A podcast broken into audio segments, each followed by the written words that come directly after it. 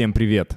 Это подкаст «Доктор Сычев», в котором я, психиатр, психотерапевт и чуточку панк, общаюсь с разными интересными людьми на абсолютно различные темы. Медицина, психология, социалочка и любовь, приправленные моей харизмой гопника, это именно то, что вы заслужили. Прежде чем мы продолжим, я прошу вас, я умоляю, поставьте нашему подкасту 5 звездочек и напишите какой-нибудь комментарий, если вы слушаете его на подкастовых площадках, ну там Spotify, Apple Music, Яндекс или что-нибудь еще. А если находитесь на YouTube, то не забудьте поставить палец вверх и подписаться на наш канал. А если вы хотите не пропускать новые видео, поставьте еще и колокольчик. Таким образом, YouTube будет присылать вам уведомления, когда у нас выходит что-нибудь новенькое. Сегодня у нас на подкасте невероятный гость профессор, заведующий кафедрой общей химии Рязанского государственного университета. И по совместительству мой отец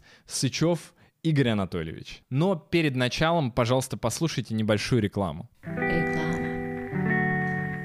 Мы с моей командой пишем книги. И одна из наших книг, это, кстати говоря, первая книга, которую мы написали, посвящена тревожным расстройствам и тому, как с этими тревожными расстройствами жить и как их лечить. Если вы вдруг чувствуете, что у вас повышенный уровень тревожности или у вас уже стоит диагноз тревожного расстройства, но вы почему-то боитесь обращаться к психотерапевту, эта книжка вам очень сильно подойдет. В ней описаны основные методики самопомощи при таких расстройствах, как генерализованное тревожное расстройство, паническое расстройство и обсессивно-компульсивное расстройство. В ней вы найдете ответы на такие вопросы, откуда взялась вообще у вас эта тревожность и что мне теперь с ней делать. Как же мне вот так оставаться с этой тревогой навеки вечные? Нет. И эта книжка вам поможет в этом разобраться. Если я смог вас заинтересовать, то проходите по этому QR-коду или по ссылочке внизу, и там будет сайт с полным описанием этой книги и даже с оглавлением. Ну и также там будет ссылочка на оплату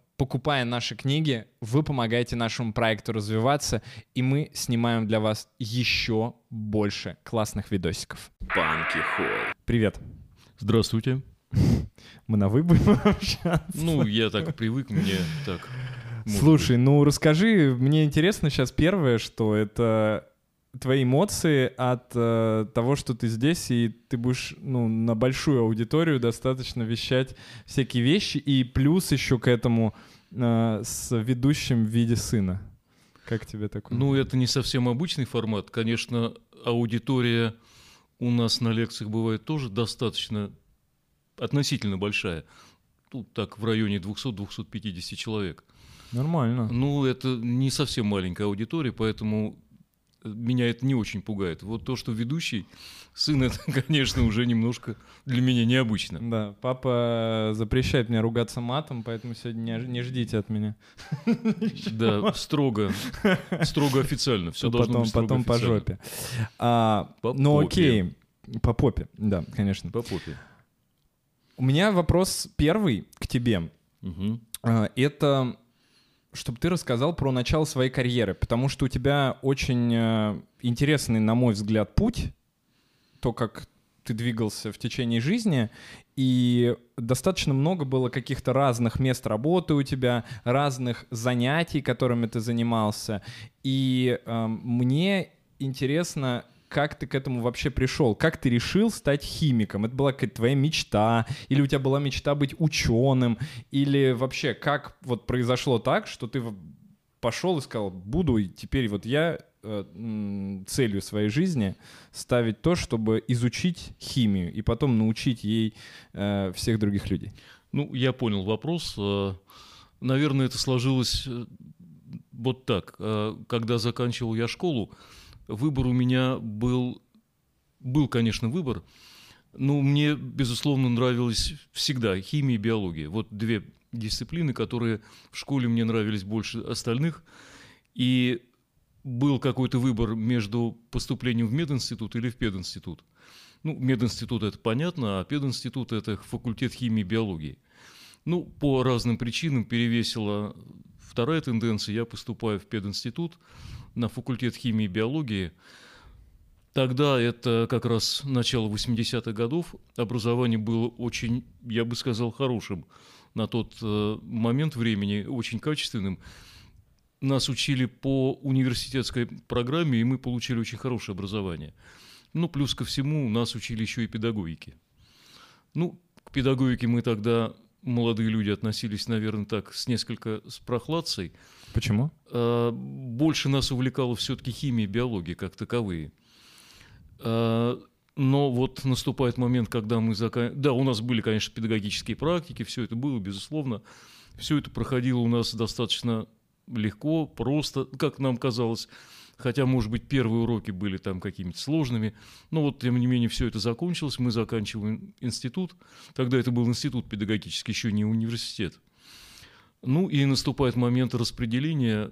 Вот тогда было распределение, и по распределению мы должны были определенное количество лет, три года отработать в том месте, куда нас распределяло. Угу. Распределяло государство, и вот мое распределение попало в деревенскую школу. Сторожиловский район. Школа была неплохая. Для деревенской школы она достаточно большой была. Но несколько странной была у меня там профессия. Я был учителем химии и физкультуры. Сочетание, да. Это, сочетание было само по себе несколько странным, но тем не менее так получилось. А ты помнишь первый свой урок э, в этой школе? Как вот ты пришел, ну, как, как ты себя чувствовал? Первый урок я, наверное, может быть, уже и не очень помню, но вот это пребывание в этой деревенской школе, конечно, помню нормальные дети, абсолютно нормальные, мало чем они отличались от городских, конечно, отличались. У них была своя специфика, но э, заинтересовать их было достаточно легко, может быть, потому что я был по возрасту им, ну, наверное, достаточно близок. Мне было 25 или 26 лет, а на фоне учителей более старшего возраста, наверное, я выглядел как-то ну, mm ближе э, к этим ученикам. А почему тебе было 25 лет, если Ну, ты... 24, наверное, года был. Я 25, наверное, нет. uh Приврал немножко, приврал. Вот. И э, нормально складывались отношения с этими учениками, тем более, что они учились у меня не только химии, но еще и физкультуре. физкультуре. А что физ... ты на физкультуре, как это происходило? То есть вот ты, э, э, я просто представил себе, как ты в рубашке, э, в пиджаке ведешь э, урок э, химии, и потом, допустим, э, через час ты уже в спортивном костюмчике. Ну вот, на самом деле, я брал, мячи. С, брал с собой спортивный костюм, он у меня всегда оставался в школе, в Лаборанской. Угу. Школа была построена, здание школы было построено где-то, наверное, в конце 60-х. У кабинета химии была своя лаборантская, ну там вот были, хранились реактивы, было место, где приготавливались реактивы. Ну, вот было место, где можно было оставить спортивную форму. Я быстро на перемене переодевался и бежал, значит, вот в спортивный зал. Спортивный зал тоже был в школе. Школа была для того времени достаточно передовая такая, для деревни. Ну и, в общем-то, вот занимался физической культурой. Ну, насколько я это умел и как я это понимал, что, например, с учениками старших классов надо делать там одни упражнения – с учениками более младших классов другие какие-то упражнения. Вспоминал, как это было у нас на уроках физкультуры. Слушай, ну, ну ты-то вот я вот помню фотографию такую, э, где э, я маленький совсем, и мы стоим, я, ты и мама, и э, ты такой прям, мне казался прям качком, как будто ты э, занимался прям культуризмом. Ну, на самом деле я достаточно давно начал заниматься физической культурой. Я не хочу назвать это спортом, вряд ли это был спорт. А в э, конце школы, это, наверное, 9-10 класс, я начал заниматься, ну, скажем так, рукопашным боем. Были такие подпольные секции, тогда они назывались подпольные? карате. Ну, подпольные, потому что государство официально какое-то время разрешалось заниматься, мы занимались в зале, потом через какой-то момент времени это было запрещено, а было все закрыто, но тем не менее я официально участвовал на первых соревнованиях в городе Рязани, они приходили, проходили по первенству вот по значит вот этому виду спорта. Ага. А, соревнования были от разных спортивных команд разных спортивных обществ мы выступали от общества «Трудовые резервы». Наша секция находилась э, в ведении, тогда был такой завод в городе Рязани, Рязцветмет, вот угу. там. А почему закр... ну, не разрешали заниматься? Была какая-то такая политика, что в середине не в середине, наверное, 82-83 год все это было запрещено. Ну, может быть, связано с чем это было, я даже не знаю. Вообще нельзя было заниматься карате? Типа? Нельзя было заниматься, это было запрещено.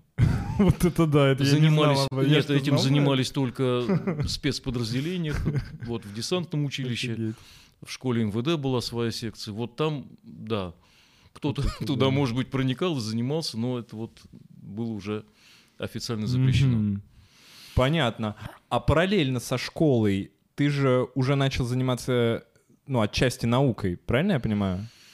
А, нет, не совсем так. А, я всегда стремился к занятиям наукой, и вот когда я отработал э, два года в школе, э, мне удалось построить свой рабочий график в школе таким образом, что я смог еще и работать в медуниверситете, в мединституте. Тогда это был медицинский институт. Я поступаю в мединститут ассистентом. Ну, сначала там на какую-то долю ставки, почти на полную ставку, но не совсем на полную. И занимаюсь со студентами первых курсов общей химией и занимаюсь на подготовительном отделении с абитуриентами. А почему ты потом ушел, уволился? А, произошло это Э, в 90-м году, э, и я поступил э, через какое-то время после увольнения из института поступил в аспирантуру. Занимался в очной аспирантуре, готовил диссертацию. Защищал обе диссертации я в Москве. В, ну, я с тобой ты, ездил. Да, на одной ты присутствовал, на докторской. Да. Угу. Вот, защищал обе диссертации в Москве. Вот, ну и, в общем-то, вот как раз после того, как я уволился из мединститута, я поступил вот в эту аспирантуру, учился в аспирантуре, защитил диссертацию, и по окончании э, вот этого всего процесса я э, через некоторое время стал работать в Институте развития образования. Параллельно, когда я учился в аспирантуре, были какие-то у меня свободные часы, я занимался репетиторством э, с поступающими в вузы. И где-то подрабатывал в школах учителем химии, в разных ну, школах. Но это 90-е было, да, уже получается? Это, да, это Надо было чем-то меня кормить. Совершенно верно. Поэтому приходилось Слушай, ну работать и репетитором, и учителем, учителем в городских школах. Вот. Ну и наступает, наконец, такой момент, когда я защищаю диссертацию. Кандидатскую. Кандидатскую диссертацию, становлюсь кандидатом наук и э, начинаю работать в Институте развития образования, так он тогда назывался – ну и параллельно работаю еще и учителем в школе. Ну, зарплаты были тогда достаточно минимальными, угу. мизерными, я бы даже так сказал. Но вот э, сочетание этих двух работ было очень интересным. С одной стороны, я работаю как учитель в школе, введу занятия по химии у учеников старших классов, 9 и 10 класс. И в то же время работаю в Институте развития образования, начинаю работать с учителями – ну, э, сначала мне было, честно говоря, начинать работать с учителями страшновато, но потом я привык к этой работе, и, в принципе, э, работа оказалась очень интересной. Я просто передавал свой опыт работы и в сельской школе, и в городской школе учителям, с которыми я встречался на курсах повышения квалификации. В какой-то мере я, может быть, даже некоторых учителей опередил в своем развитии, ну, особенно в связи с тем, что я занимался еще и репетиторством с поступающими в вузы. Ну, это вот э, область решения задач, подготовка угу. каких-то сложных теоретических вопросов, подготовка к олимпиадам. Ну и вот наступает такой момент, когда я опять начинаю сотрудничать с медицинским университетом, я начинаю работать на подготовительных курсах в медицинском университете, э, одновременно работая в РИРО, занимаясь РИРО — это Институт развития, развития образования. образования да. да. Занимаясь э, работой в школе с учениками старших классов, я еще и начинаю э, заниматься научной работой, продолжаю ту же самую тему научной работы, начинаю заниматься подготовкой к докторской диссертации. Наступает такой момент, когда мне очень помогал в этом занятии Тогда был ректор этого института Булаев Николай Иванович. Сейчас он работает в правительстве. Ректор э, какого Ректор института? развития образования. А, развитие образования. Мгм. Да, он очень помогал, не только мне, он помогал всем тем, кто занимался научной работой, поощрял это очень сильно, и вот помогал, э, часто очень были поездки в Москву к научным руководителям, он никогда не отказывал в этих поездках, помогал, э, ну и командировочными, там, суточными, всем прочим. Ну и, соответственно, подготовка самой диссертационной работы, ее напечатание, печатание автореферата, все это было, ну вот так очень-очень прошло хорошо с помощью вот именно этого ректора. Успешно защитил докторскую диссертацию, только после этого я поступил э, в институт, э, пардон, уже в университет медицинский и на должность заведующего кафедрой общей химии. Тогда Мгм. так это называлось. Вот, если вкратце, то вот такой Но у меня путь, есть... и э, вот теперь я У меня есть много вопросов э, по поводу научной работы, потому что, ну, примерно, я думаю, что люди поняли, как э, твоя карьера складывалась, но все-таки вот насчет научной работы, это особенно в то время, даже сейчас-то, ну, очень много проблем с э, наукой, а здесь вообще ну, перестройка. А, как э, вообще тебе пришла мысль о э, занятии конкретной какой-то научной темой? И, ну, расскажи вообще про то, чем ты занимался, примерно как представляла, что представляла из себя эта научная работа. Ну вот, когда я первые годы работал в мединституте еще тогда, на кафедре общей химии под руководством Евгения Григорьевича Мартынова, а, он стал при- так вот привлекать меня к научной работе. Я сначала помогал ему, потом и свое какое-то направление у меня получ- появилось в этой научной работе. Сам, честно говоря, процесс подготовки к эксперименту, проведения эксперимента, проведения каких-то потом исследований, ну, очень вот так вот меня это все увлекало и нравилось А заниматься какое-то этими вещами. финансирование было? Ну, то есть на что, на какие В деньги советские всё это времена делалось? финансирование было очень даже неплохим. Были все реактивы, можно было любой реактив заказать, можно было, в принципе, почти любой прибор заказать. Плюс ко всему какие-то... а, ну, химия всегда связана с какими-то колбами, а, с какими-то... а, ну, я сейчас Ну, посудой, в общем, с какой-то. химической посудой, Мгм. да. Я не буду так утомлять слух наших слушателей специфическими терминами химической посудой. Вплоть до того, что даже в институте был свой стеклодув, который мог изготовить любую практически посуду на заказ. М. Даже вот такое было. Ну, э, в советские времена в институте был электронный микроскоп. Он работал, там какие-то проходили работы с этим электронным микроскопом. Но э, не суть дела. Дело в том, что у меня была немного другая работа. А, И вот именно эту научную работу я потом и продолжил в своих уже более или менее самостоятельных исследованиях. А, Потом обратился к ученым в Москве. Мне, правда, помогли это сделать наши рязанские э, коллеги, ученые, старшие коллеги, конечно же. Вот, москвичи меня приняли, ну и вот с ними я стал развивать свою научную работу как раз в рамках учебы в аспирантуре. Ну, расскажи, в чем она заключалась. Вот э, э, меня интересует, наверное, два вопроса. Э, Первое — это тематика, то есть э, что ты хотел эм, создать.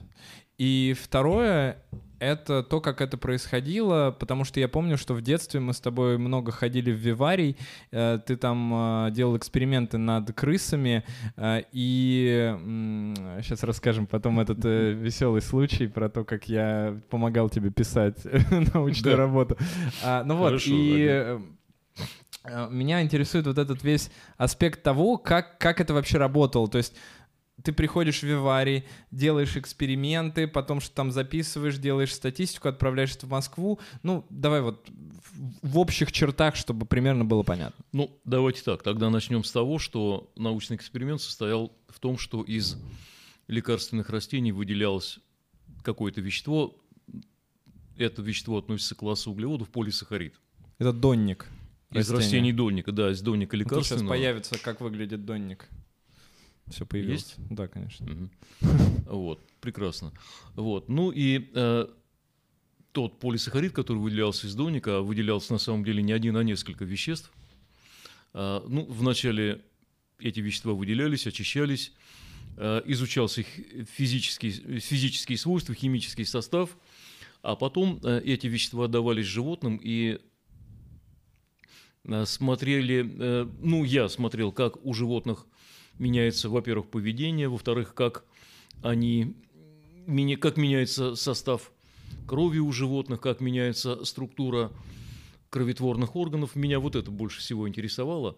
Влияние вот этого вещества на процесс кроветворения. Ну и вплоть до того, что когда проводятся вот такого рода научные исследования, то у животных вызывают, может быть, это так звучит не очень хорошо, но на самом деле это, на самом деле это нормально, и обще- Ну, для в общей 90-х, практике. как минимум, сейчас-то все Нет, равно нет. животные модели остаются. Ну, то есть, животные наверное, модели остаются, а, конечно а, же. Яш, переведи на меня камеру, пожалуйста.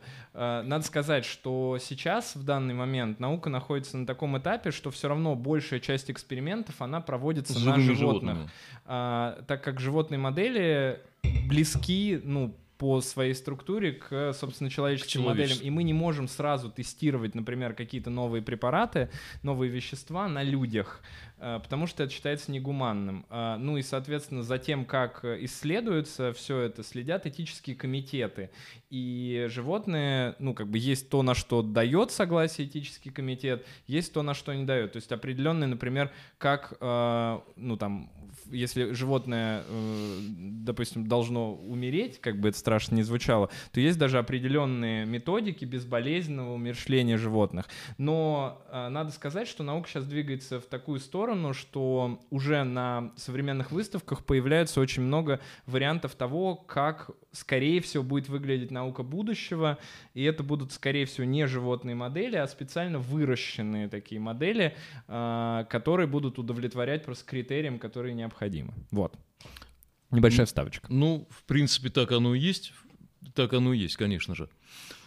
У животных вызывали модельные, экс- экспериментальные модели воспаления, анемии. Все это лечилось полисахаридом. Ну и полисахарид проявил себя в этом отношении очень хорошо. И были даже защищены патенты по действию полисахарида как противовоспалительного, как антианемического средства. Опубликованы были статьи в научных журналах по этому поводу и тезисы конференций, там, ну, все прочее. То есть все, что сопровождает обычные научные исследования. Э, Защищена кандидатская диссертация, вот. ну а потом уже была защищена докторская диссертация. Но там уже исследования были несколько более серьезными. Там были животные с разными видами облучения, которые лечились полисахаридом. Э, Изучалось именно действие полисахарида на процесс кроветворения у животных без всяких патологий, у животных облученных. Там животные были с полным облучением, с частичным облучением. Разные вот такие эксперименты проводились э, с животными. Ну и э, удалось э, в какой-то мере выяснить механизм действия полисахаридов на э, животных, на процесс кроветворения в организме животных, как нормальных, так и, вот, Мгм. например, с облучением и с разными другими видами патологии. Ну и научный мир принял обе мои диссертации очень даже неплохо, они были защищены. Э, Ну и защиты проходили достаточно хорошо. Вот в одной В из одной я защит, да, поучаствовал, да. поучаствовал. А, Ходил, раздавал водичку всем э, я и эм, потом готовил фуршет и помогал таскать сумки. У меня была очень важная работа. Ну, на самом деле это тоже важно. Конечно. Плюс не, я, к- не- к, самому, к самой процедуре защиты, конечно же, ну вот когда э, чествуют того, кто защитился, его поздравляют или ругают, по-всякому бывает на этих вот потом э, заседаниях, но обычно все-таки поздравляют и хвалят, говорят, что вот надо дальше двигаться, в каком направлении. Это все очень-очень хорошо, потому что когда ученые общаются между собой, выясняются точки зрения на э, тот или иной предмет Ну, в конечно. науке и выясняются те направления, по которым можно дальше двигаться или не следует, наоборот, дальше двигаться. Все вот эти вот общения, они очень-очень правильно и позитивно сказываются на дальнейшем научном продвижении. Что человека. сейчас с твоими исследованиями? В данный момент исследования продолжаются. Вот э, очень изменился наш институт, университет за последнее время. Э, ну, скажем так, в начале десятых годов, даже, наверное, это был девятый, десятый год, ну, все-таки в Виварий страшновато было заходить. Страшновато было заходить даже на э, вот на ту кафедру, руководителем которой я был. Я как-то зашел к одному доценту в кабинет, смотрю, а с потолка свисает кусок штукатурки, и того, гляди, упадет на голову доценту. Ну, слава богу, эти времена прошли. У нас появился новый ректор, ну, при котором все было отремонтировано, приведено в очень хороший вид. Если говорить о научной работе, то прежде всего, конечно, в прекрасный вид был приведен виварий. В нем организована теперь современная операционная, и там проводятся какие-то эксперименты, ну, хирурги что-то mm-hmm. делают с животными, экспериментируют по-своему. Мы тоже проводим эксперименты с животными, содержащимися в виварии. Ну и э, вот все, что опять-таки нужно по науке, какие-то реактивы или какие-то приборы, может быть, не самые сложные. То, что в состоянии закупить нам университет, все делается для угу. научной работы. Это приветствуется. Более того, в университете есть два своих совета по защите диссертации, так что диссертационные советы – ну, в общем-то, вот в этом направлении развивается университет очень хорошо. Угу. Очень позитивное развитие. Ну а все-таки именно с твоей работой, то есть сейчас ты, я так понимаю, передал, э, ну как бы ру, такую роль э, руководящую, оставил себе, а роль исследователей передал своим э, ученикам. Ну, на самом деле, вот под моим руководством были защищены две диссертации, готовились еще диссертации, но те сотрудники, которые готовили, одна взяла и отказалась на каком-то этапе заниматься дальше научной работой по своим каким-то внутренним причинам. Еще одна э, девушка вышла замуж, ну и тоже она перестала заниматься диссертацией, она и не работает в университете теперь. Угу. Вот. Э, кто-то возвращается к этой научной работе, э, к этой научной работе. Ну и вот сейчас э, достаточно активно ведется научная работа э, с преподавателем с кафедры гистологии. Мы занимаемся совместной научной работой. Мы изучаем, как меняется структура костного мозга, тимуса, селезенки. Вот тут скелет есть, внутренних органов, правда, нет. Но это очень важные органы иммунной системы и органы кроветворения, а иммунная система очень связана с кроветворными органами мы изучаем влияние полисахаридов, теперь уже из других растений, но тоже из лекарственных растений, угу. на структуру вот этих кроветворных органов э, в норме и в раз, с различными видами патологии. Вот, в частности, у нас недавно закончился эксперимент по действию полисахарида на животных с экспериментальной э, свинцовой, ну не буду так утомлять полными названиями, свинцовой анемией. Вот сейчас мы эти результаты обрабатываем, и по результатам этой работы, кстати говоря, и студенты принимают активное участие в этой работе. Это были студенты и первого курса, и второго, и даже с третьего курса принимали участие студенты в этой работе. Будут выступать студенты со своими докладами на студенческих конференциях. Ну, а вот э, эта сотрудница с кафедры гистологии, ну, это ассистент, она будет выступать на конференции ну, преподавательской уже. Угу. Кто-то, есть... кроме тебя в мире, э, еще популяризирует также донник желтый? Доник нет. Мы сейчас занимаемся полисахаридами не доник. А, но... не доник. Нет, нет. Но полисахаридами вообще занимаются. И занимаются в Соединенных Штатах, и английские работы встречались в этом направлении. Э, в России занимаются полисахаридами других растений. То есть, в принципе, эта тема не может быть, может быть, она не сильно так везде не самая модная, скажем так, среди угу. научных исследований, но этой темой занимаются, угу. тем не менее. Ну, то есть есть вероятность, что, например, там через 20 лет э, мы увидим э, на основе твоих исследований э, какие-то лекарственные средства? Ну вот доведение вот этих исследований до промышленного производства лекарственных средств на самом деле это, Но это долгий совсем, путь. Не вообще. совсем простой, да, не совсем простое дело. Вот мы занимаемся так ведь называемыми доклиническими исследованиями. Угу. А клинические исследования все проводятся на людях. Поэтому... Ну, и это фармкомпании в основном этим Это уже фармацевтические конечно. компании занимаются такими вещами. Но тебе не, при, не приходило каких-то предложений от фармацевтических компаний э, уже заняться клиническими испытаниями? Ну вот э, в начале, в начале десятых годов какие-то такие э, были, но какие-то не очень серьезные были предложения, поэтому так это все потом Мгм. распалось, развалилось. А ты просто. получаешь какие-то деньги с патентов, которые ты э, Ну, сделал? э, для того, чтобы получать деньги с патентов, надо, чтобы они работали. Мгм. но они не работают. Во-первых, для их поддержания нужно там платить определенную сумму денег. Э, Этим, наверное, занимается, не знаю, наш ли университет или, может быть, ну, то есть я этим не занимаюсь. Ну, то есть нужно какой-то маркетинг делать Да, этим патентом, конечно, чтобы ими кто-то конечно. пользовался и дальнейшем- Совершенно верно. Понятно. Ты вот сам сейчас на данный момент э, как оцениваешь? Ты рад тому, что э, именно так построился твой путь? И есть ли что-то, на что ты оглядываешься и думаешь, блин, вот это я бы изменил? Ну, наверное, так сложно говорить о своей жизни. А, Нет, я именно на ну вот э, деятельность имею в виду, профессиональную деятельность. Ну, может, ты скажешь, я хотел все равно быть всю жизнь врачом. Наверное, теперь я уже так не скажу. Мгм. После того, как уже столько времени я работаю преподавателем э, высшей школы, и, э, кстати говоря, недавно был День работников высшей школы. Мгм. Он совсем недавно, Всех поздравляем. да, совсем недавно был основан этот праздник, был День учителя, теперь вот есть еще и День работников высшей школы. Когда я уже столько лет проработал в ВУЗе, мне кажется, что, наверное, вот этот путь самый правильный. Мгм. Конечно, я понимаю, что некоторые люди могут быть разочарованы Чем? своей, А, своей работой. своей работой, своей карьерой. Я не из таких. Мгм. Я очень люблю свою работу, всегда с огромным желанием хожу на работу, мне все нравится. Ну, конечно, есть какие-то трудности, мы их всегда преодолеваем. Мне даже нравится преодолевать эти трудности. Нам всегда в этом помогают, ну, и администрация, и прежде всего, конечно, ректор.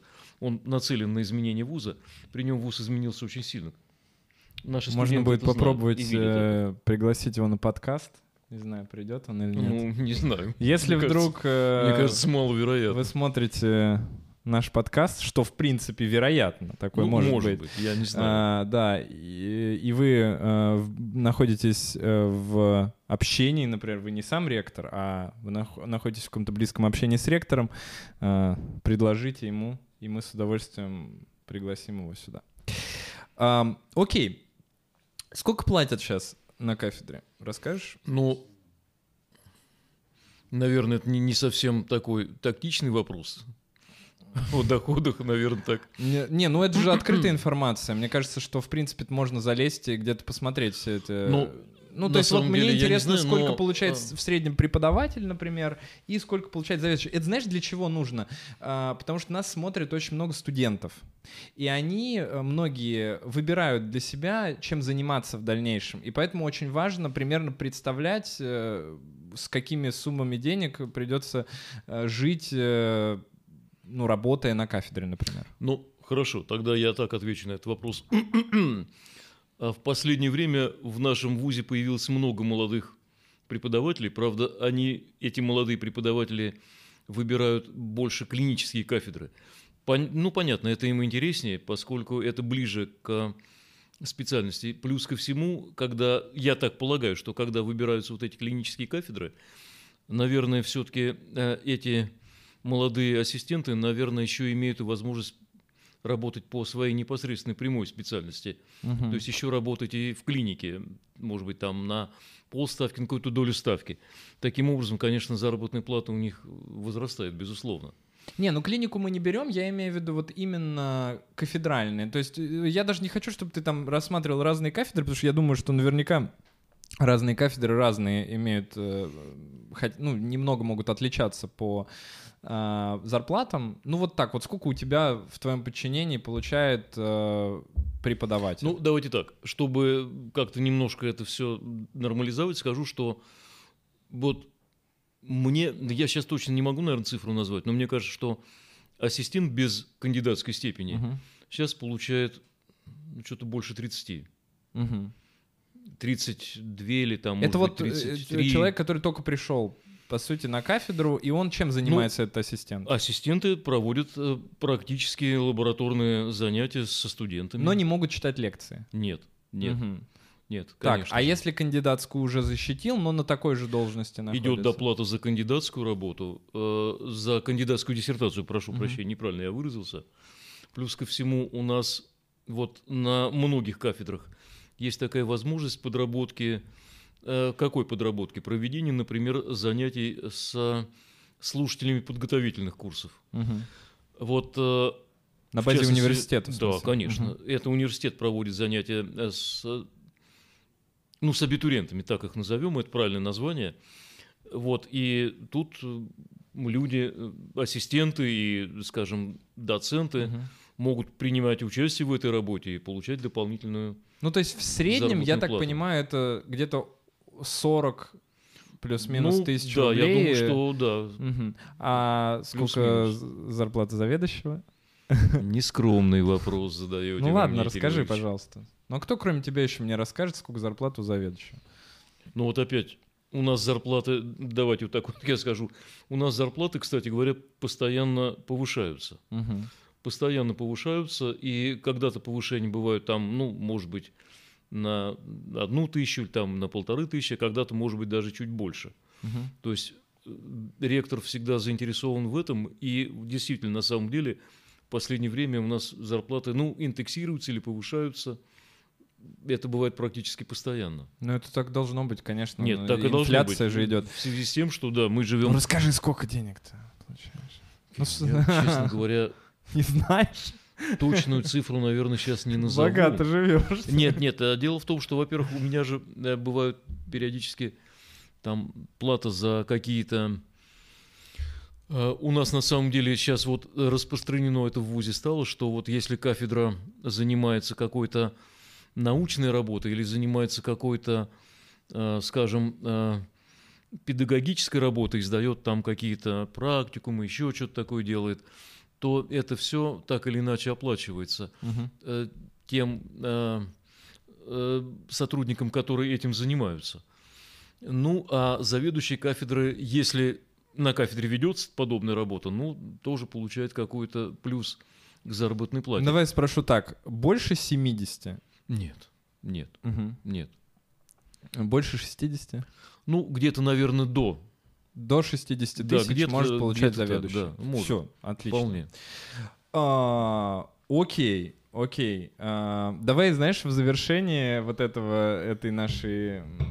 Расскажем все-таки ту историю этой нашей части, а, ту историю, Какую? э, которую ты всегда рассказываешь, про то, как я однажды э, чуть не сорвал тебе Выступление диссертацию. нет, это было не на защите диссертации, это было на апробации диссертации. Ну расскажи.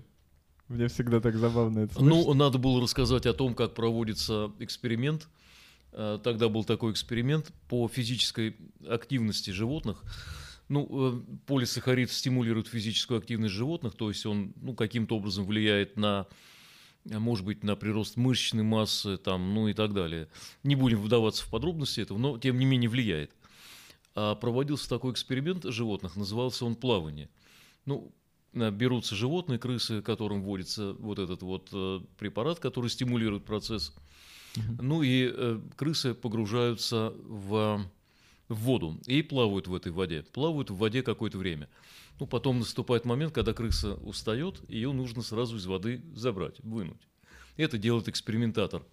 Ну, обычно так просто опускает руку, крысу вынимает, спасает ее от утопления. Ну, конечно, бывает иногда, когда экспериментатор зазевается, крыса начинает тонуть, тут надо быстро и ловко проделать Искусственное процесс. дыхание. Нет, нет, искусственное дыхание никакой не надо. Просто быстро вынуть животное из воды. Вот, но это все было описано в, э, в материалах, которые были подготовлены для апробации.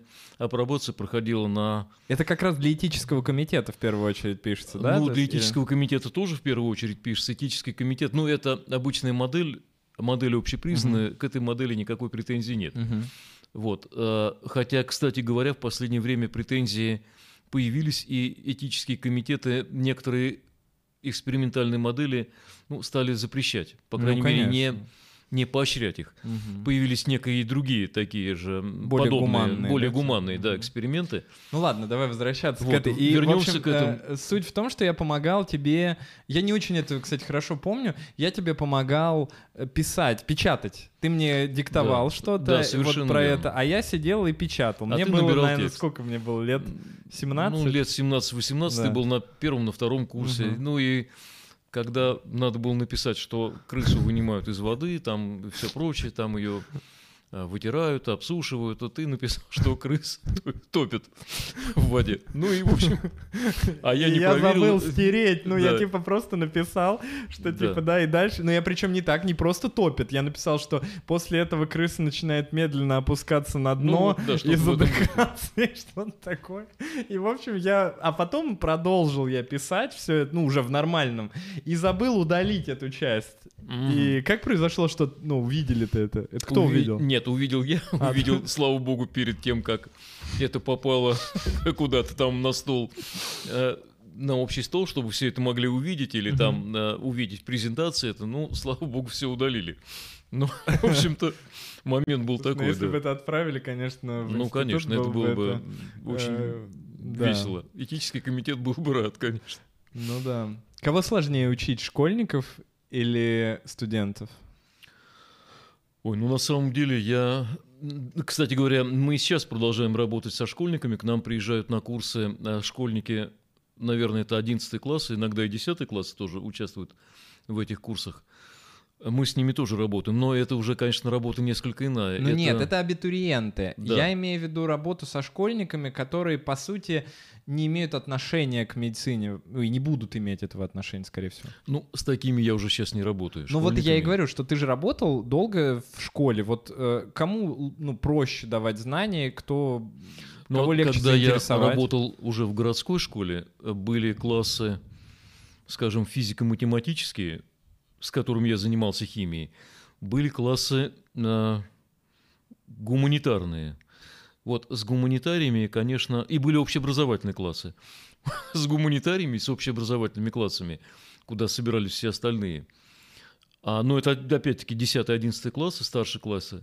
С ними для того, чтобы заинтересовать их химией, надо, конечно, больше экспериментальной работы. То есть нужно больше показывать каких-то экспериментов, Мгм. которые э, дети видят, э, начинают интересоваться, это их увлекает. Если заниматься чисто теоретическими вопросами, не показывать экспериментов, э, ну, это становится им Скучно. неинтересно. Им становятся более скучными эти уроки, и, ну, они теряют интерес, соответственно, интерес к учебе теряется на этих уроках, по крайней мере. Ну и, конечно, там результаты будут более плачевными. У меня, знаешь, вопрос просто пришел интересный в Инстаграм, когда я выложил, что ты ко мне придешь на подкаст. А, Там а, девушка спросила, как мне заинтересовать своего ребенка химией. Что бы ты посоветовал? Ну вот э, прихожу как-то в школу, я помню прекрасно этот момент, а, ко мне должен прийти 10 класс, ну вот как раз то ли это были гуманитарии, то ли это были, может быть, общеобразовательный класс, которым, ну, химия, так скажем, грубо, до лампочки. Мгм. Думаю, как же быть? Такая тема, где я, наверное, не смогу никакой реакции показать. Ну, бензол. Думаю, что сделать с бензолом? А потом сообразил, вот, ну, самый простой эксперимент взять, попытаться бензол растворить в воде. Мгм. Ну, бензол – это жидкость, которая в воде нерастворима, и через некоторое время, если смешивать бензол с водой, жидкость делится на два уровня. Бензол всплывает наверх, как более легкая жидкость, у нее плотность меньше. Вода уходит э, в нижний слой. Ну, первый эксперимент, да, прошел хорошо, посмотрели, увидели, ну, вроде так немножко оживились атмосферу на уроке. Второй эксперимент, это, конечно, может быть не совсем хорошо было, но я сейчас скажу почему. Но я его проделал. Я налил в чашку, э, фарфоровые такие чашки для выпаривания, немного бензола и поджег его. Мгм. Как горит бензол? Всегда в учебниках написано, бензол горит сильно коптящим пламенем. На самом деле это так. Вот мы зажгли бензол, он горит коптящим пламенем. Опять все оживились, смотрят, как он горит. Ну, тут все прям, все очень красиво. Ну и быстро, конечно, затушили бензол. А, затушили очень просто. Сверху накрывается каким-то, ну, там, фанеркой или там чем-то. Доступ к кислорода кислороду прекращается, да, и горение сразу моментально тоже прекращается. По крайней мере, дети это увидели, поняли. Плюс еще один момент. Бензол относится к классу ароматических углеводородов. У него есть сильный специфический запах. Опять-таки запах угу. дети воспринимают, чувствуют это. Ну и то есть вот таким То есть образом... практикой э, вот эти вот химические продаются в детском мире наборы юного Юный химика, химик, э, это вполне себе как раз тот вариант, э, чтобы человека ну, заинтересовать. Этим. Конечно, но только там надо, конечно, смотреть, чтобы это было по возрасту, чтобы это было э, понятно ребенку, что вы с ним делаете, как вы его пытаетесь заинтересовать. Конечно, это опыты, которые связаны с изменением окраски, выпадением mm-hmm. осадков. Можно сделать какой-то опыт, когда осадок выпадет, а потом добавить что-то, осадок растворится. Потом снова что-то добавить, опять осадок выпадет, но уже другой по качеству, например. Или изменится окраска раствора. Угу. То есть ведь химической реакцией можно управлять. На самом деле проводить ее то в одном направлении, то в другом. Осадок выпал, потом он растворился, цвет в растворе появился, потом мы его добавлением какого-то вещества убрали, потом он снова может появиться. И так можно с раствором работать угу. сколь угодно долго ну, по крайней мере, до какого-то определенного момента. Конечно, это вызывает определенный интерес. У нас в ВУЗе э, проводятся дни открытых дверей для школьников. Вот подобные очень интересные эксперименты мы всегда стараемся выставить на этот день открытых дверей. Проводится он так, э, организуются комнаты, э, в каждой комнате проводятся эксперименты, например, в одной по общей химии, в другой эксперименты проводятся там, скажем, по неорганической химии, в третьей там по физической или аналитической химии. И точно так же биологи готовят серию экспериментов, где-то там ставят микроскопы с инфузориями, туфельками, ну и прочие вещи. Не, ну это интересно. Нет, это очень деле, интересно. Да. На самом деле это интересно не только для детей. Я вот просто да не, я бы неоднократно сходил, был на такого рода мероприятиях, ну это по роду своих обяз... обязанностей должностных, я просто обязан там присутствовать взрослые родители с удовольствием смотрели, как это все происходит, и в микроскопы заглядывали, и смотрели, как идут у нас какие-то реакции. Ну, это, ну, да, это да, вот да, на самом деле классно. это очень интересно. Поэтому я всех приглашаю на День открытых дверей. Если Когда такой, он будет? Ну, обычно э, проводи, должен проводиться весной, но опять все а, зависит. ну от пандемии от... все зависит. Да, так конечно. что будем держать в курсе вас, ребят. У меня такой вопрос очень много мнений существует по поводу того, как меняется молодежь. И очень много существует как э, одной стороны, которые говорят, что молодежь там тупеет, э, что они совсем ничего из себя уже больше не представляют, вот не то, что там в наше время. Другие говорят наоборот, что за счет того, что огромное количество э, вариантов получения информации, люди начинают больше уметь пользоваться информацией, и за счет этого формируют просто некоторые другие навыки, отличные от навыков предыдущих поколений. Вот когда ты смотришь на сегодняшних студентов, э, и ты смотришь на них в динамике, потому что ты работаешь уже, ну, как минимум, заведующим лет 15, э, то... Чуть поменьше. Ну, поменьше. ну плюс-минус, ну, да. Э, угу. То ты видишь какую-то динамику отупения или наоборот динамику э, большей заинтересованности этих студентов? Ну вот э, хочу сказать, что когда я только начинал работать, вот это конец 80-х годов, там 88-й, 89-й, 90-й, вот там студенты были, конечно, совсем другие. Э, во-первых, был очень, очень большой конкурс, мединститут был всегда. Ну, в нашем городе, отбросим всякие военные училища, оставался только радиоинститут, сельхозинститут, педагогический институт и медицинский. Я думаю, что вот радио и мед всегда были на первом месте по выбору профессии. Но технари, конечно, шли, шли в радио, а в мед шли... Все остальные. Не совсем так. Конкурс был такой большой, что вот конкурс по тем советским временам был. всегда был очень большой конкурс. Да даже когда я поступал, по-моему, было чуть там 7-8 человек на место. Ну вот э, когда ты поступал уже первый год, ввели поступление по ЕГЭ, ЕГЭ по да. биологии. По-русскому, не-не-не. Или по Биологию я сдавал такую. Вот и химию сдавал так, да. Так, да. Угу. Вот, а тогда сдавали четыре экзамена. Это был химия, биология, э, русский и еще физика была, э, как вступительный экзамен. И вот тогда было 7, 8, 9 человек на место. То есть конкурс был по тем временам огромный поступали не только из Рязани, приезжали из других городов. Приезжали, Потому конечно, что в Москве был конкурс, наверное, еще в три раза больше. больше да. Еще больше был конкурс. Вот, приезжали сюда из других городов. Ну и поступить было очень сложно. Тут на самом деле выбирали самых лучших. И вот когда с теми студентами начинали мы заниматься, ну вот многие темы студенты достаточно легко понимали. Они были начитаны, а многие имели какие-то уже навыки, тогда уже появились спецклассы, то есть их уже более углубленно обучали химии, там и биологии, может быть, еще и физике. Вот. Ну и поэтому с ними было Попроще работать. С одной стороны попроще, а мне, молодому преподавателю, наверное, было а, посложнее, потому что могли задать какой-то вопрос, а я еще мог на него не уметь ответить. Угу. Вот, э, скажем, э, в начале 2000-х, в начале еще 2010-х студенты были хуже. Хуже были потому, что 90-е Я попал годы... в самое плохое время. Ну, наверное, да. А дело в том, что многих испортили 90-е годы, и у некоторых были такие представления об учении ВУЗе. Мы придем, наши родители за нас заплатят, а мы можем там, в общем-то, особо не учиться. Мы же заплатили. Угу. Ставьте нам оценки, мы будем э, с курса переходить на курс, ну и таким образом вот отучимся.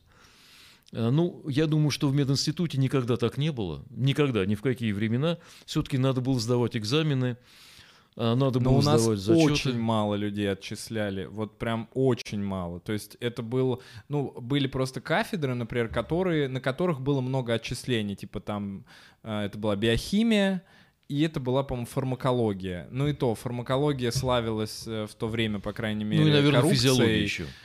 И, наверное, еще ну, физиология. физиология, я не помню, чтобы сильно... Патофизиология. А, патофизиология, патофизиология, да, вот я же подсказываю, правильно. А, вот, и фар, фарм там как бы, ну, была слава коррупции, а, биохимия, ну, меньше, а, но в то же время все равно, даже с учетом вот всех вот этих данностей, я не очень помню, чтобы прям кого-то сильно отчисляли. То есть, если ты хоть чуть-чуть подготовился, чуть-чуть, ну, что-то там наговорил, где-то рассказал, плюс-минус тебя вряд ли выгонят.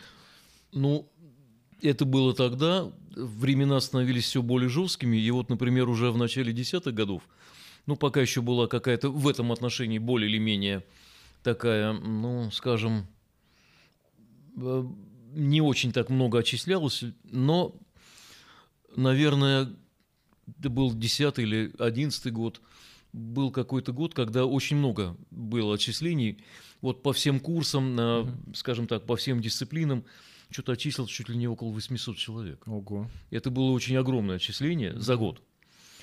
В течение года вот столько было отчислено. Ну и вот, может быть, это встряхнуло так наших студентов. Может быть, что-то еще.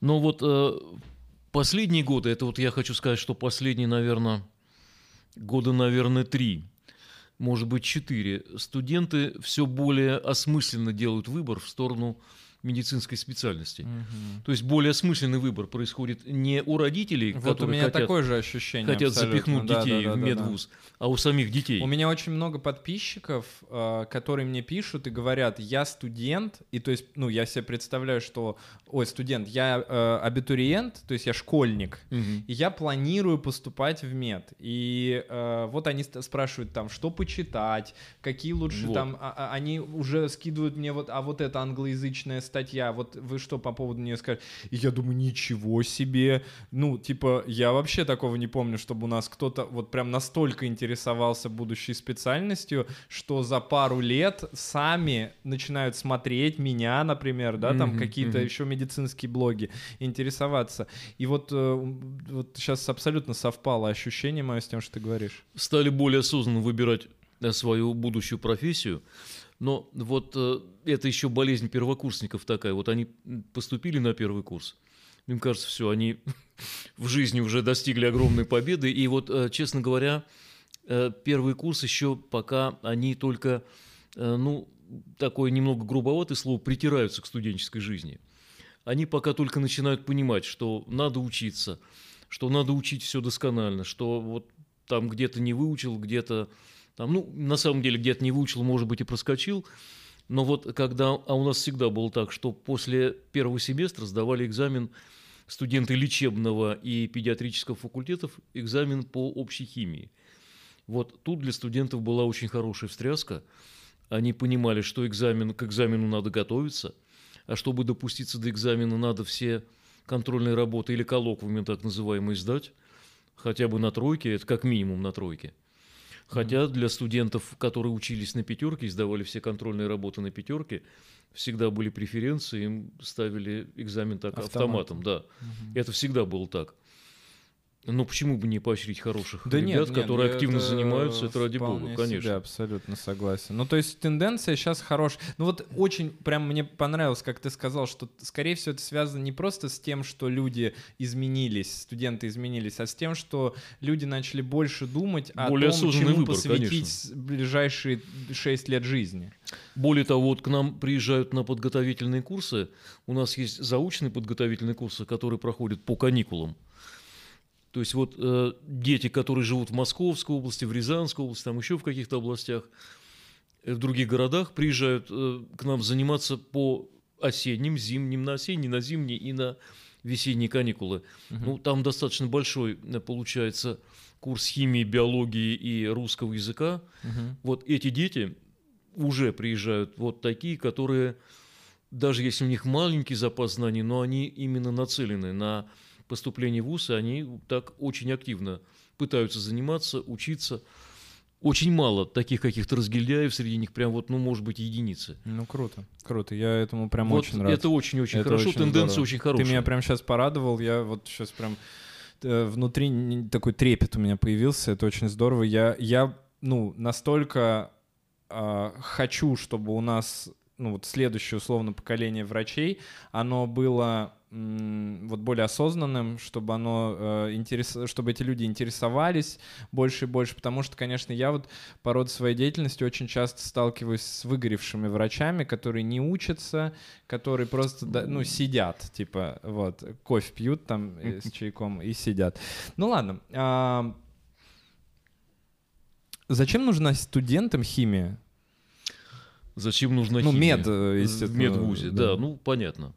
Ну, еще как-то Ломоносов в каком-то своей речи сказал, что врач без знаний химии совершенен быть не может. Ну, это, конечно, было давно, можно там сказать, что там 18 век и прочее. На самом деле, конечно, на самом деле это именно так. Врач должен знать, какие процессы и как происходят в организме человека. Врач должен уметь управлять процессами, которые происходят в организме человека, и врач, опять-таки, должен правильно понимать эти процессы, которые происходят в организме человека, и здорового, и больного. И если он правильно понимает, какие процессы идут в организме больного человека, то он правильно выберет стратегию, тактику лечения пациента, Мгм. правильно назначит какие-то лекарственные препараты, правильно назначит лечение на каких-нибудь там физиотерапевтических там аппаратах и так далее. Физиотерапия не является доказательной специальностью. Ну, что. я к примеру, я к примеру. Это все. Вот. э. Ну, ладно, это опустим этот фрагмент. Вот. Но, тем не менее, это именно так.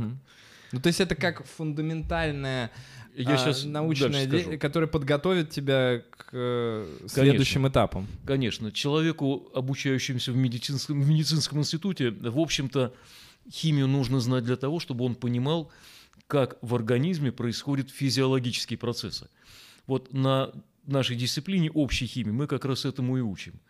Что такое осмос, в каких органах происходит осмос, какова величина осмотического давления плазмы крови, э, какие буферные системы плазмы крови поддерживают величину pH, это нормально, если я скажу? Нормально, конечно. величину pH плазмы Ну, крови, кислотность. кислотность на постоянном уровне. Как это все происходит? Э, э, Что в мембране эритроцитов величина pH одна, что в плазме крови величина pH другая, немного другая, что буферные системы все это поддержат на постоянном уровне, потому что сбой с постоянного уровня величины pH приведет ну, к какому-то, скорее всего, тромбозу, потому что белки начнут свертываться и затромбируют или там какие-то Мгм. сосуды, то есть какой-то патологии.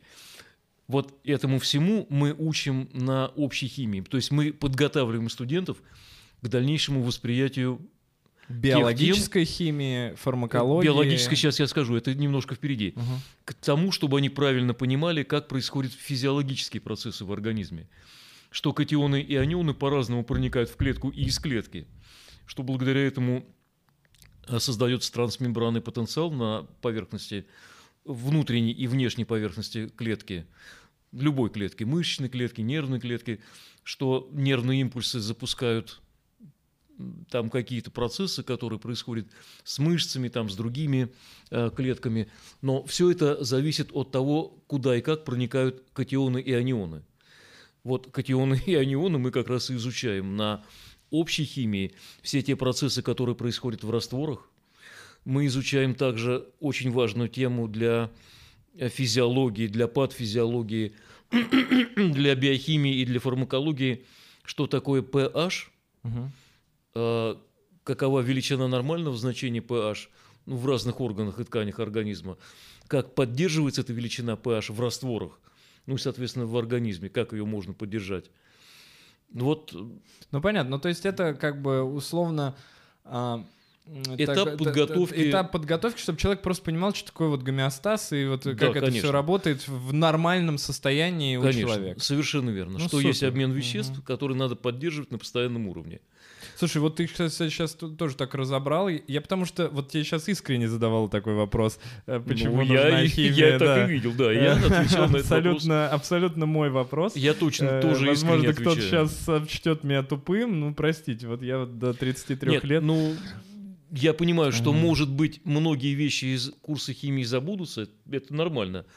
Но когда человек хочет его, захочет вспомнить, если он это учил в свое время, достаточно там угу. открыть какую-то книжку или там где-то в интернете посмотреть, сразу знание. Не, фармакологию, вот я сейчас начал читать всякие э, фармакологические учебники, и там вот прям иногда очень для меня сложно из-за как раз непонимания вот самых маленьких процессов. То есть э, как работает, uh-huh, ну, uh-huh. условно, как передается от нейрона к нейрону электрический сигнал, я понимаю, но та цепь реакций, которая идет для того, чтобы все это произошло, она это же абсолютно хи, ну, химические процессы, вещи, конечно, которые конечно. достаточно, конечно, сложновато иногда понимать, поэтому, ребят, правда, учите химию. А биологическая химия что такое? Сейчас еще я немножко про фармакологию угу. добавлю. Давай, вот, ага. Когда мы открываем аннотацию к любому лекарственному препарату, мы видим, что там написано, что препарат действует так-то и так-то, что состав его такой-то.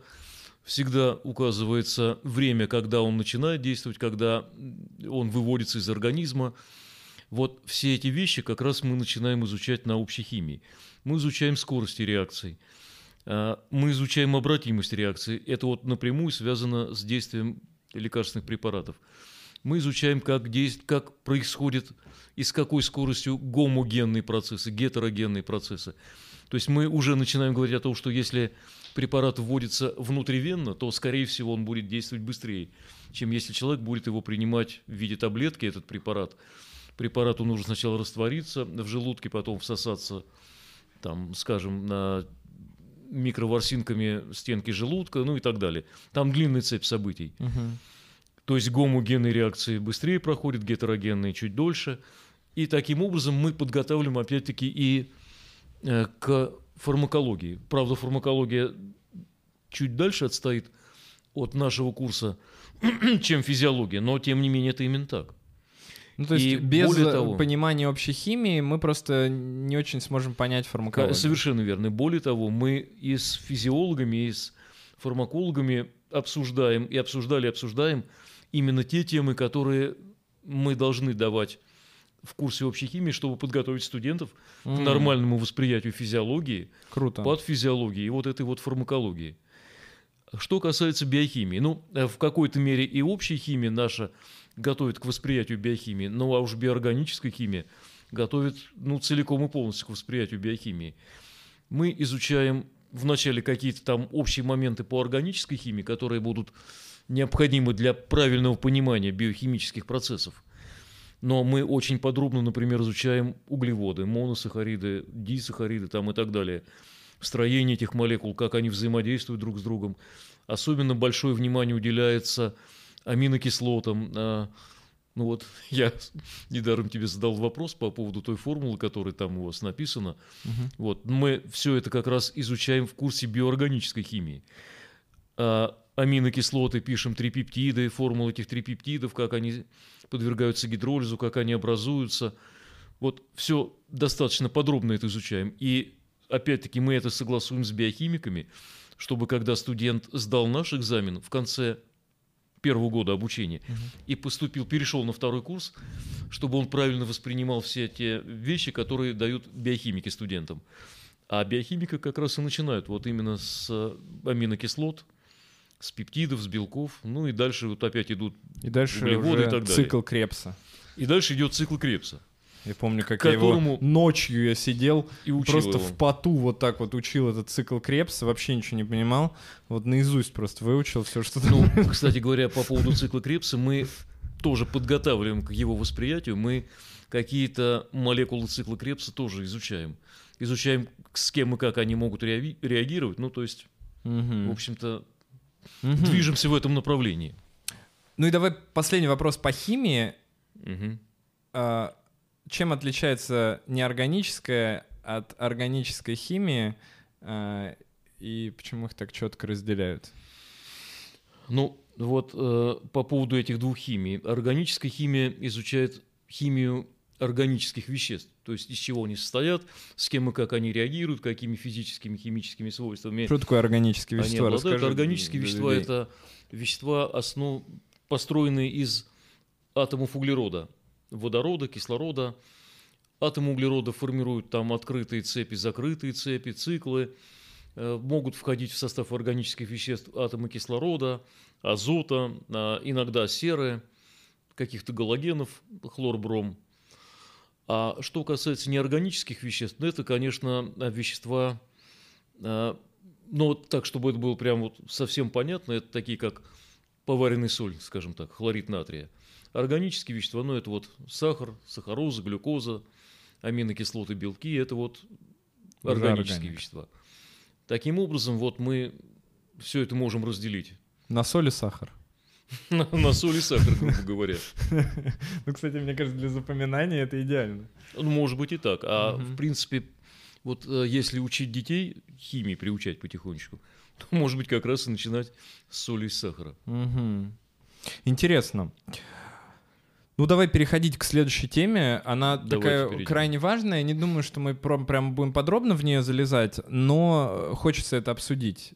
ЕГЭ. А, ну, во-первых, буквально вчера я прочитал интервью э, товарища Э, начальник Следственного комитета Бастрыкина, который mm-hmm. прям буквально кричит о том, что ЕГЭ — это прям гл- э, глобальное зло, и его надо э, необходимо вообще закрыть и навсегда об этом забыть.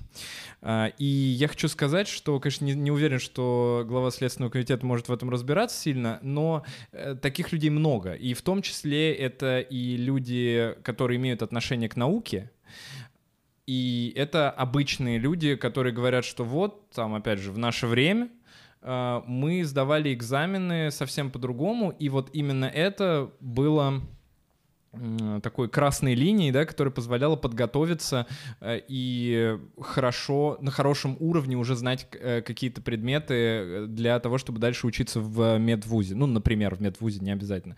Ты, как человек, который готовит к единому государственному экзамену, и занимаешься ты этим тоже уже очень много лет, и у тебя отличные эм, э, как сказать, скиллы в этом, то есть ты, э, большая часть твоих, э, твоих абитуриентов, они действительно поступают э, в вузы. Ну да, это так и есть. А, как ты к этому относишься? К... Надо ли а, запрещать Начну с того, что когда еще я работал в Институте развития образования, ЕГЭ только-только начиналось, и э, целую группу сотрудников вот этого э, Института развития образования отправили в Москву на обучение э, на специализированные курсы. Нас готовили как экспертов по приему вот этого государственного экзамена. Ну и в течение, сейчас уже не могу сказать, двух или, может быть, трех лет – я был заместителем председателя приемной комиссии ЕГЭ по Рязанской области. Ого. А, Я даже не знал. Тогда единый государственный экзамен по химии, по крайней мере, а, был ну, такого хиленького, слабенького уровня. А это какие годы были? Это 2000... А, Это а, Десятые? седьмой, восьмой, девятый год, вот эти вот. А, то есть, получается, я поступал, у меня был русский, а на следующий год уже все На сдавали год химию и биологию. уже, да, а, химию, вот я так биологию. попал просто, видимо. Совершенно верно. Мгм. Вот. И эм, тогда само по себе вот это ЕГЭ, оно было, конечно, очень слабым. И так вот сказать, что сдавали ЕГЭ и при этом проявляли какие-то глобальные знания по химии, было просто невозможно. Просто невозможно. И совершенно правильно тогда этот экзамен, ну, так, во м- многие, в том числе и педагоги, сомневались в ЕГЭ как в правильном выборе экзамена.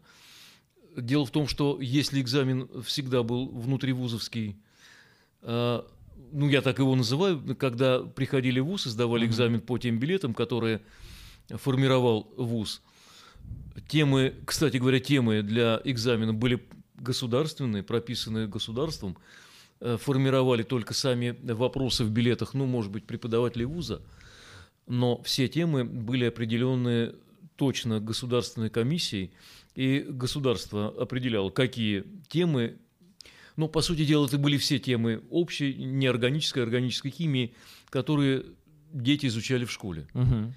Если ребенок был готов, то вот э, этот экзамен мог вполне выявить степень готовности Мгм. ребенка к э, дальнейшему обучению в каком-то там данном направлении, там по химии Мгм. или там по какому-то другому. ЕГЭ такого, вот как я воспринимаю его в самом начале, не могло дать.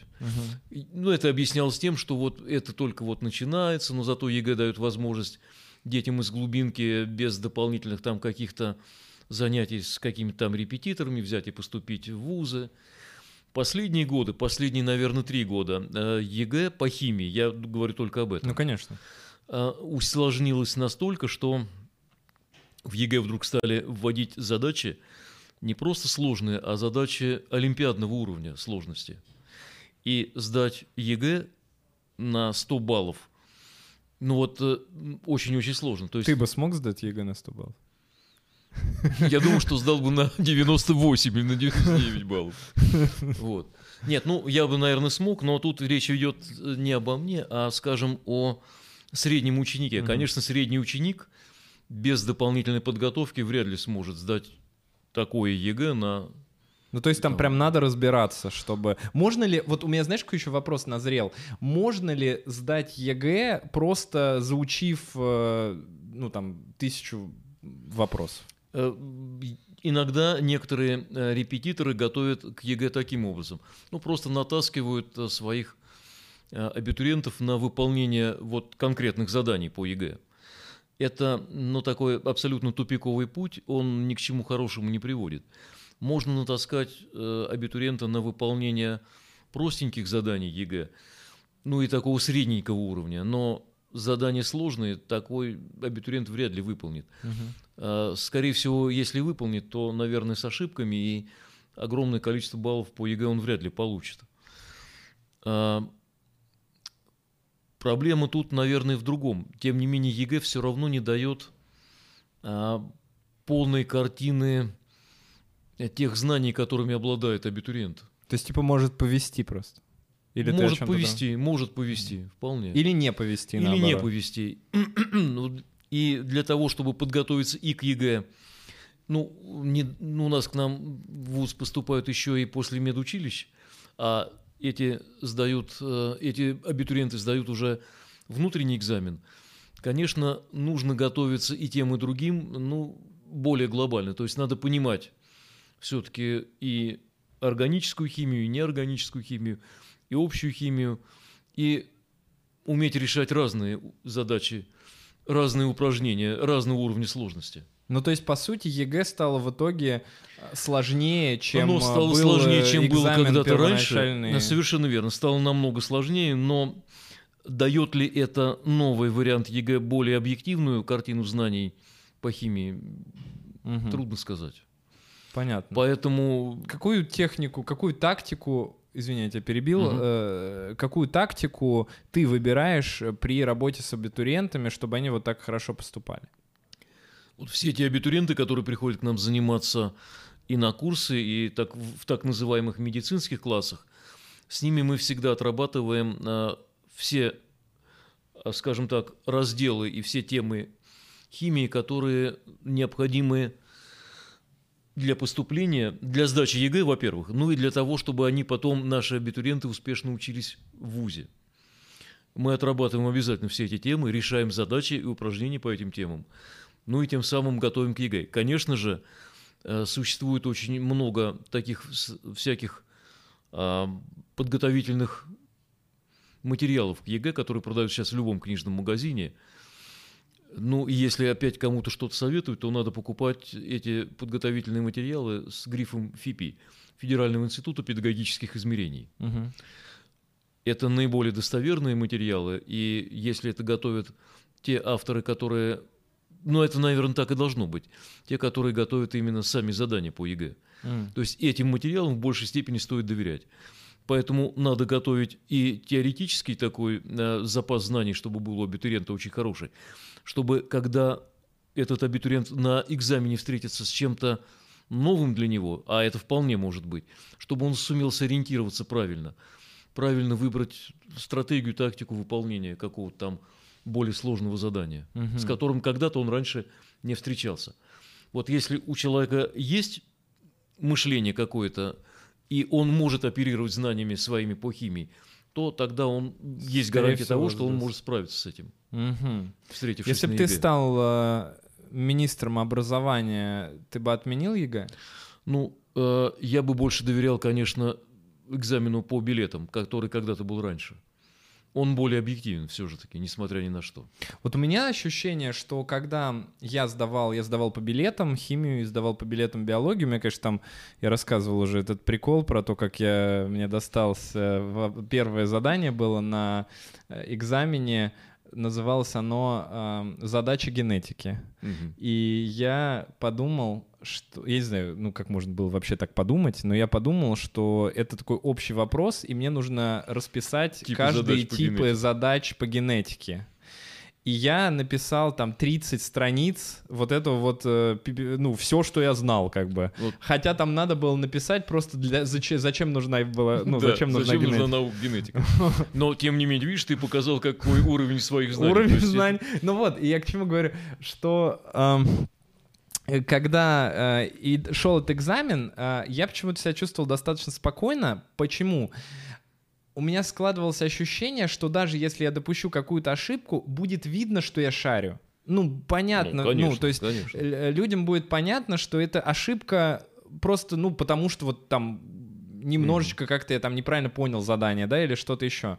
И так как я би- и биологию, и химию, в, ну, в общем, знал достаточно неплохо на тот момент, э, то у меня не было практически страха перед экзаменом. То есть на вузовских экзаменах я, например, переживал уже внутри вуза гораздо больше, чем, ну, э, чем здесь, потому что здесь, ну, я сколько, два года я готовился к биологии, ходил там каждую неделю. Ты меня таскал на, это, по химии, я, ну, прям хорошо разбирался.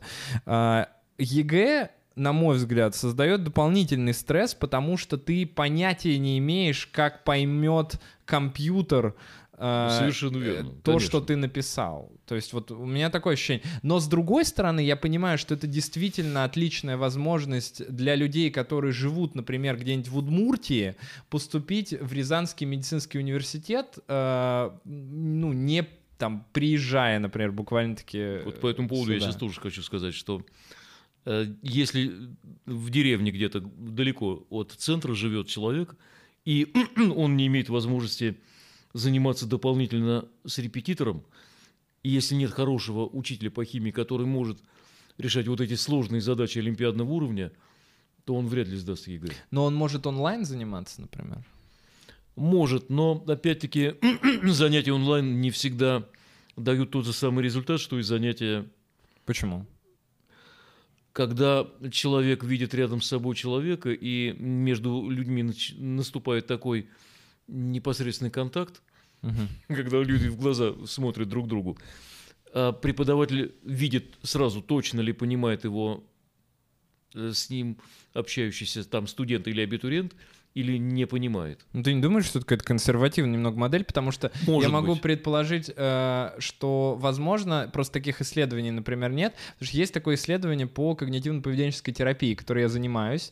Э, причем ряд исследований, которые э, доказали, что онлайн-консультирование психотерапевтическое именно в этом подходе, оно дает э, такие же результаты, как и очные занятия. Хотя раньше, до этих исследований, действительно тоже многие люди сомневались в этом. Ну, в таком случае надо, чтобы у обучаемого и обучающего была глобальная заинтересованность во всем этом. Ну, конечно, нет, ну это, это абсолютно, Это конечно. бывает не всегда. Не, так. если у обучаемого нет глобальной заинтересованности, я думаю, что э, он вообще вряд ли поступит. А если у обучающего нет глобальной заинтересованности, то я думаю, что он достаточно быстро Ну, растеряет вот своих смотри, клиентов. когда к нам приезжают абитуриенты на те же самые занятия на курсах, например, да, ну, во-первых, э, они попадают в эту среду, уже в вузовской среде они находятся.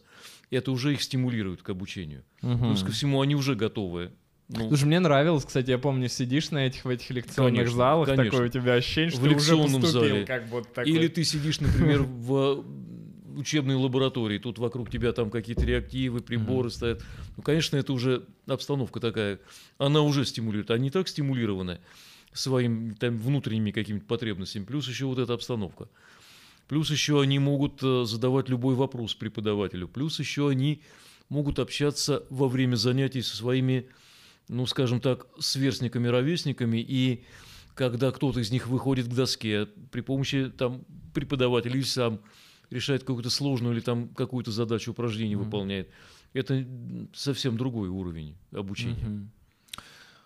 Спасибо тебе большое за эту потрясающую беседу. Мне было очень интересно. Ну, мне вообще с тобой нравится общаться. А, И, да, но сегодня было классно. Вот, э, ребят, э, оставляйте лайки, подписывайтесь на наш канал. Если есть какие-то вопросы, можете там в комментариях написать, и я встречусь с папой, и мы вместе э, ответим на эти вопросы. Ну и оставайтесь с, на- э, с нами. Э, С вами был э, Игорь Анатольевич Сычев и я, Кирилл Игоревич Сычев. До новых встреч, пока! До свидания.